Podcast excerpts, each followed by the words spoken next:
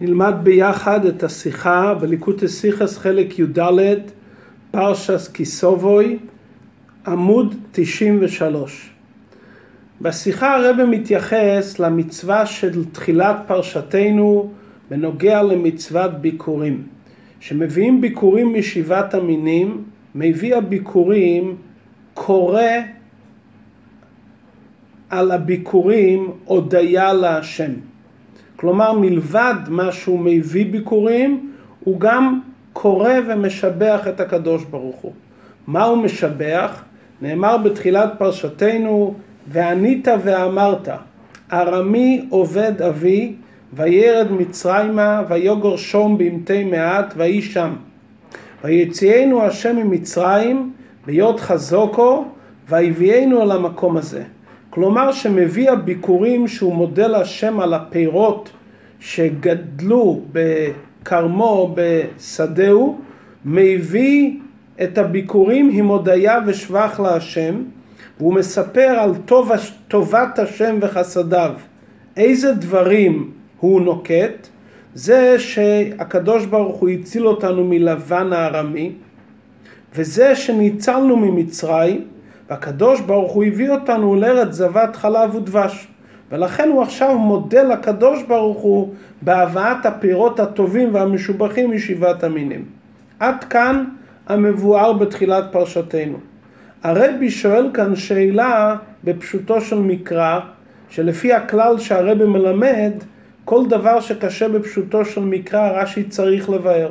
יש כאן שאלה בולטת בפשוטו של מקרא שרש"י לא מבאר. על כורכך שאם רש"י לא מבאר את השאלה, בוודאי שמתוכן העניין מבינים את העניין ללא צורך בביאור והבהרת דברי רש"י. מה השאלה שמתעוררת? האדם שמביא את הביקורים בא ומספר את חסדי השם. הוא מספר מה החסדים של הקדוש ברוך הוא, מה הקדוש ברוך הוא עשה לאבותינו. מדוע הוא מזכיר את שני החסדים הללו? את ההצלה מלבן ואת הגאולה ממצרים. מדוע הוא לא מזכיר את שאר הניסים והחסדים שהקדוש ברוך הוא עשה איתנו לפני שהוא הביא אותנו לארץ ישראל? קריעת ים סוף, מלחמת עמלק, החסדים שהיו במדבר, המן, הבאר, הרי זה היה במשך 40 שנה. מדוע החסדים האלו אינם מוזכרים בשבח והודיה? והיו עוד חסדים כמו אשת הנחלים, בשירת הבאר, מלחמת ציחון ואוג. מה אפשר לומר? שההצלה מלבן ומגלות מצרים זה חסדים עיקריים וכלליים שבהם ועל ידם הציל הקדוש ברוך הוא את אבותינו ואת כל בני ישראל מכיליון ואבדון גמור. מה שאין כן שאר החסדים הם כמו המשך של ניסים פרטיים והסתעפות של החסד שיצאנו ממצרים. כי הנס של יציאת מצרים הוא לא שלם כל זמן שאין קריאת ים סוף, מן ובאר. גם אם נאמר שזה ההסבר מדוע לא מובאים הניסים שבאו בהמשך ליציאת מצרים, עדיין קשה מדוע הוא לא מזכיר בהודעה לביקורים את החסד שנעשה ליעקב ובניו בזמן שיעקב אבינו ניצל מעשיו ואנשיו.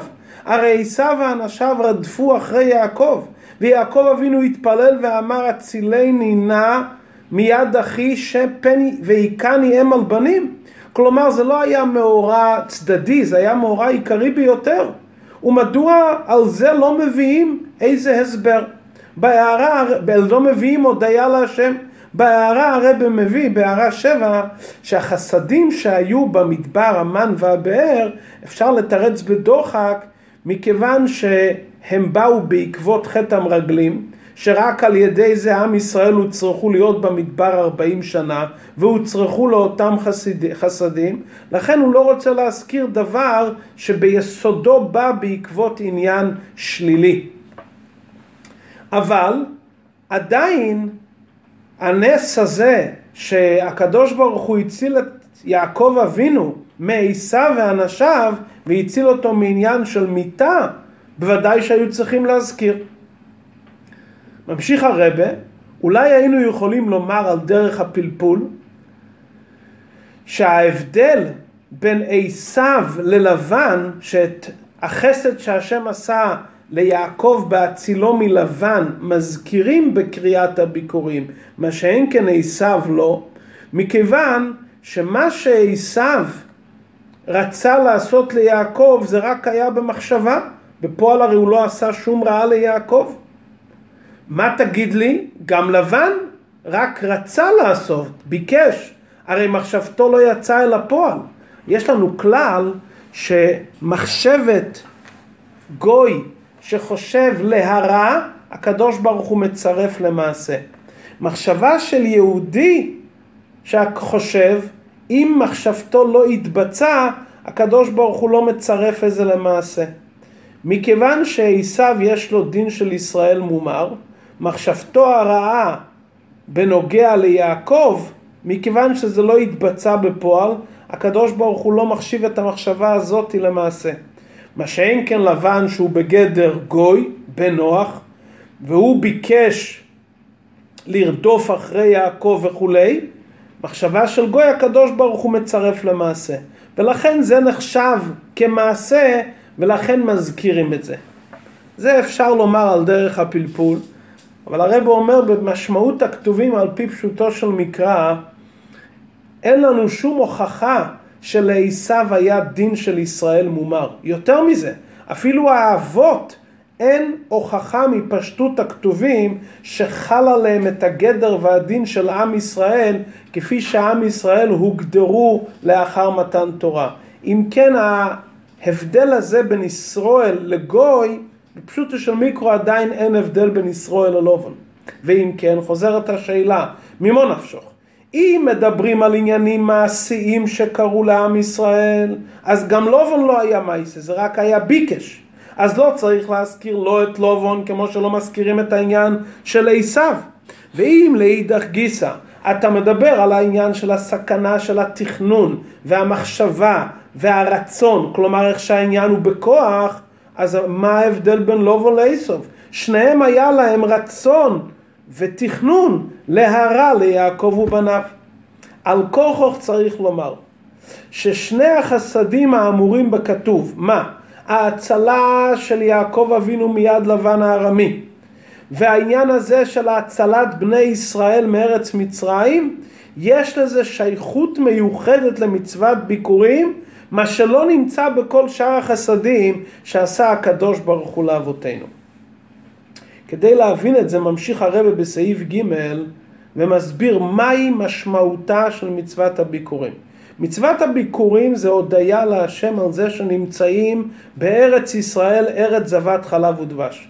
התחייבו בביקורים רק אחרי שכבשו את הארץ וחילקו את הארץ. כלומר, מצוות הביקורים זה הודיה לא רק על עצם העניין שנמצאים בארץ, לא רק על זה שהקדוש ברוך הוא נתן לנו את ארץ ישראל, אלא בעיקר זה בעבור זה שאנחנו יושבים בהתיישבות קבועה בארץ ישראל, והתיישבות כזאת שיש לנו כבר פירות שגדלים בשדה ובכרם, ואנחנו מביאים את הביקורים של הפירות המובחרים לקדוש ברוך הוא. כלומר זה הודיה על התיישבות קבועה בארץ ישראל עד כדי כך שיש לי כבר פירות שביקרו והתבשלו ואותם אני מביא לכהן לבית המקדש. אם כן, זה החסד והטוב שמודים לקדוש ברוך הוא כדי להדגיש את גודל החסד הזה שיושבים במקום קבוע בהתיישבות ובנחלה מגדלים פירות שהם משבעת המינים ומביאים אותם לבית המקדש מביאים משהו דוגמתו בקצה ההפכי ולהראות את חסד השם מן הקצה אל הקצה. הפסוק מדבר על מקומות קבועים שבני ישראל היו באותו מקום ובאותם מקומות לא היה להם שום טוב, לא היה להם שם שדה וכרם ופירות. אדרבה, באותם מקומות קבועים שהם חשבו שהם נמצאים בקביעות ובאמת היו שם בקביעות, עמדו עליהם לכלותם ולאבדם תכלית הרע.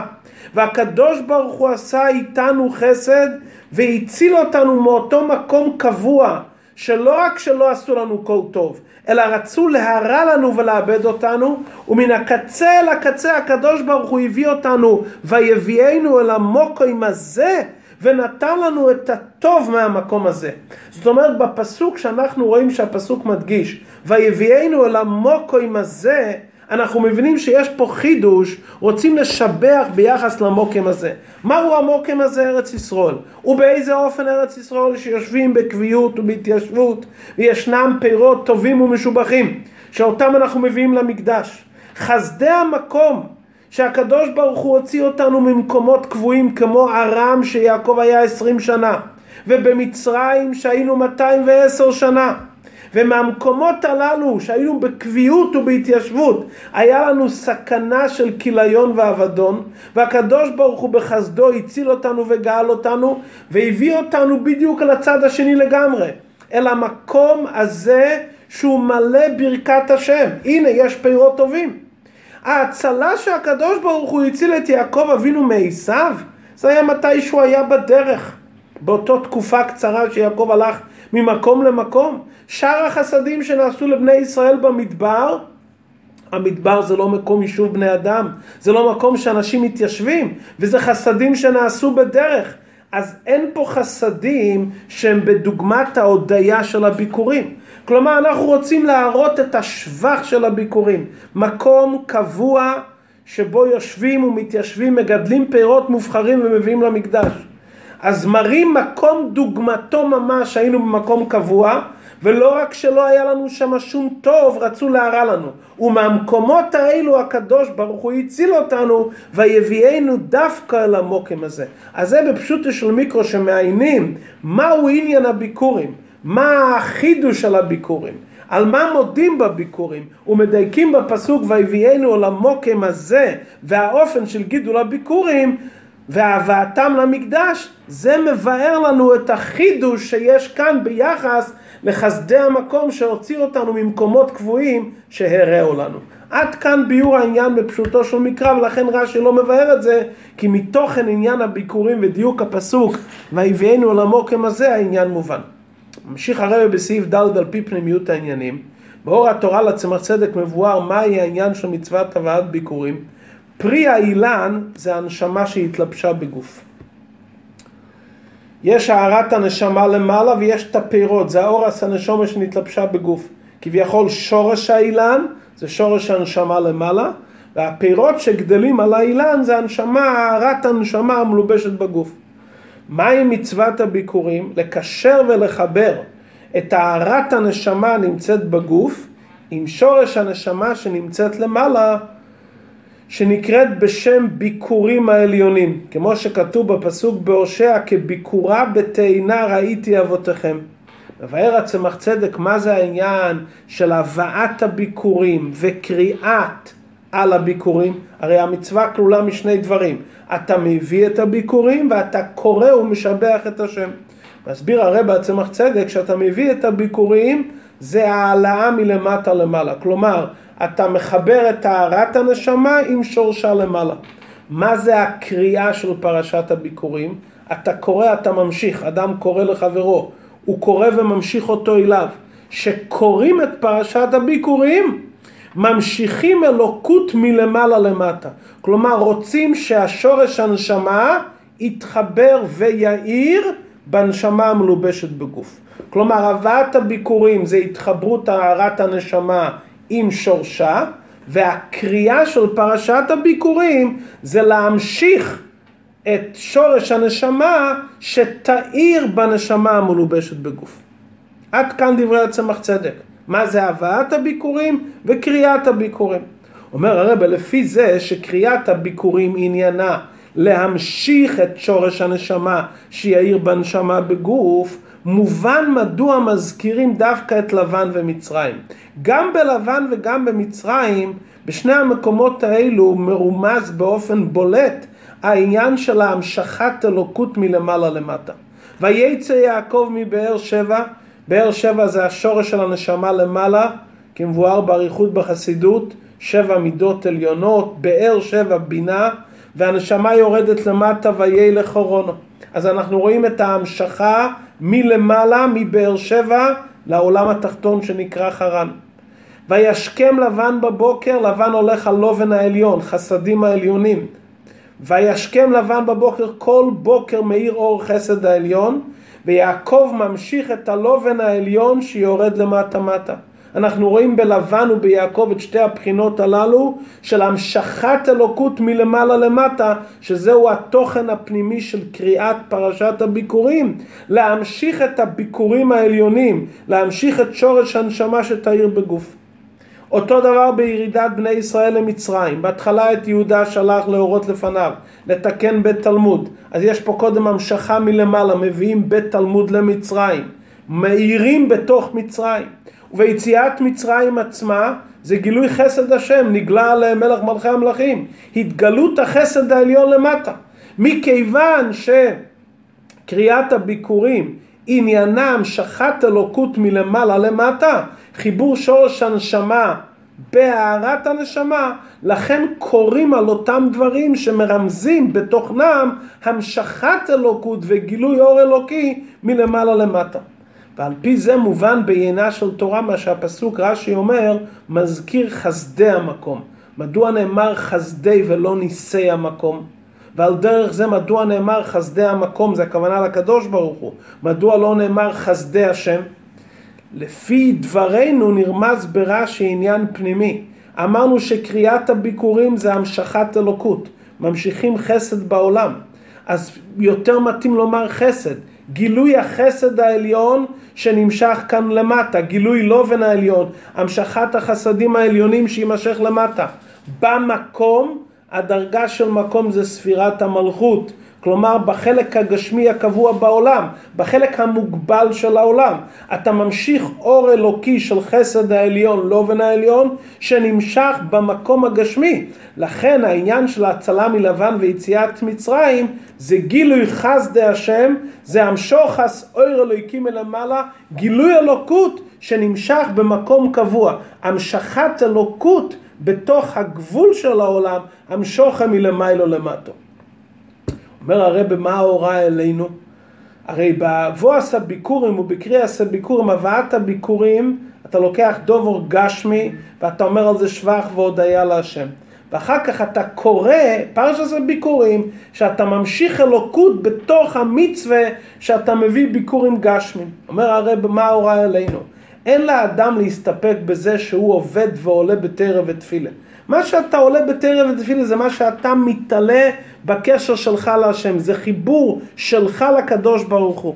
עיקר העניין זה קריאס פרשס הביקורים, להמשיך אלוקות גם בדברי הרשוס, לקחת את הדבחרים המובחרים בעולם. ובהם לגלות אור אלוקי באופן קבוע, לקחת את האור והגילו אלוקי ובתוך הדובר הגשמי להפוך אותו לטוב וקדושה, מהיופי והנאה והמשובח. לא מספיק רק להתעסק עם עניונים רוחניים באופן של האלוה, שאתה מתנתק מאלו מה זה הגשמי. אתה לוקח ומחבר את הכל כלפי מעלה. אתה כל כולך נמצא למעלה, שענייני הרשות לא תופסים אצלך מקום, כי כל כולך דבוק בהשם. אז אתה בתנועה של אבואס הביקורים. אתה מביא ומתרומם, מתחבר כלפי מעלה, אבל לא ממשיך את האלוקות בתוך המציאות שלך. עצם הדבר שמביאים פירות גשמיים, ובזה גוף הקוראים על הביקורים, כלומר, מרמזים בזה שעיקר עבודת האדם זה להמשיך אלוקות לתוך העניונים גשמים. לא שעניון הרשות לא יתפסו מקום כי הוא דבוק לגמרי בהשם, אלא באותם דברים גשמיים שהקדוש ברוך הוא נתן לך להתעסק בהם, ולהתעסק בהם באופן קבוע. מקום קבוע, שדה וכרם קבוע, יש לך מקום גשמי קבוע שאתה בו נמצא. שם תהפוך אותו לטוב ולקדושה, מהיופי, מהריישיס, מהמשובח, פה תגלה בתוך זה עניין אלוקי, בזה אתה משלים את הכוונה של בריאה סוילום, לאסס ליסבורך דירו בתחתינים.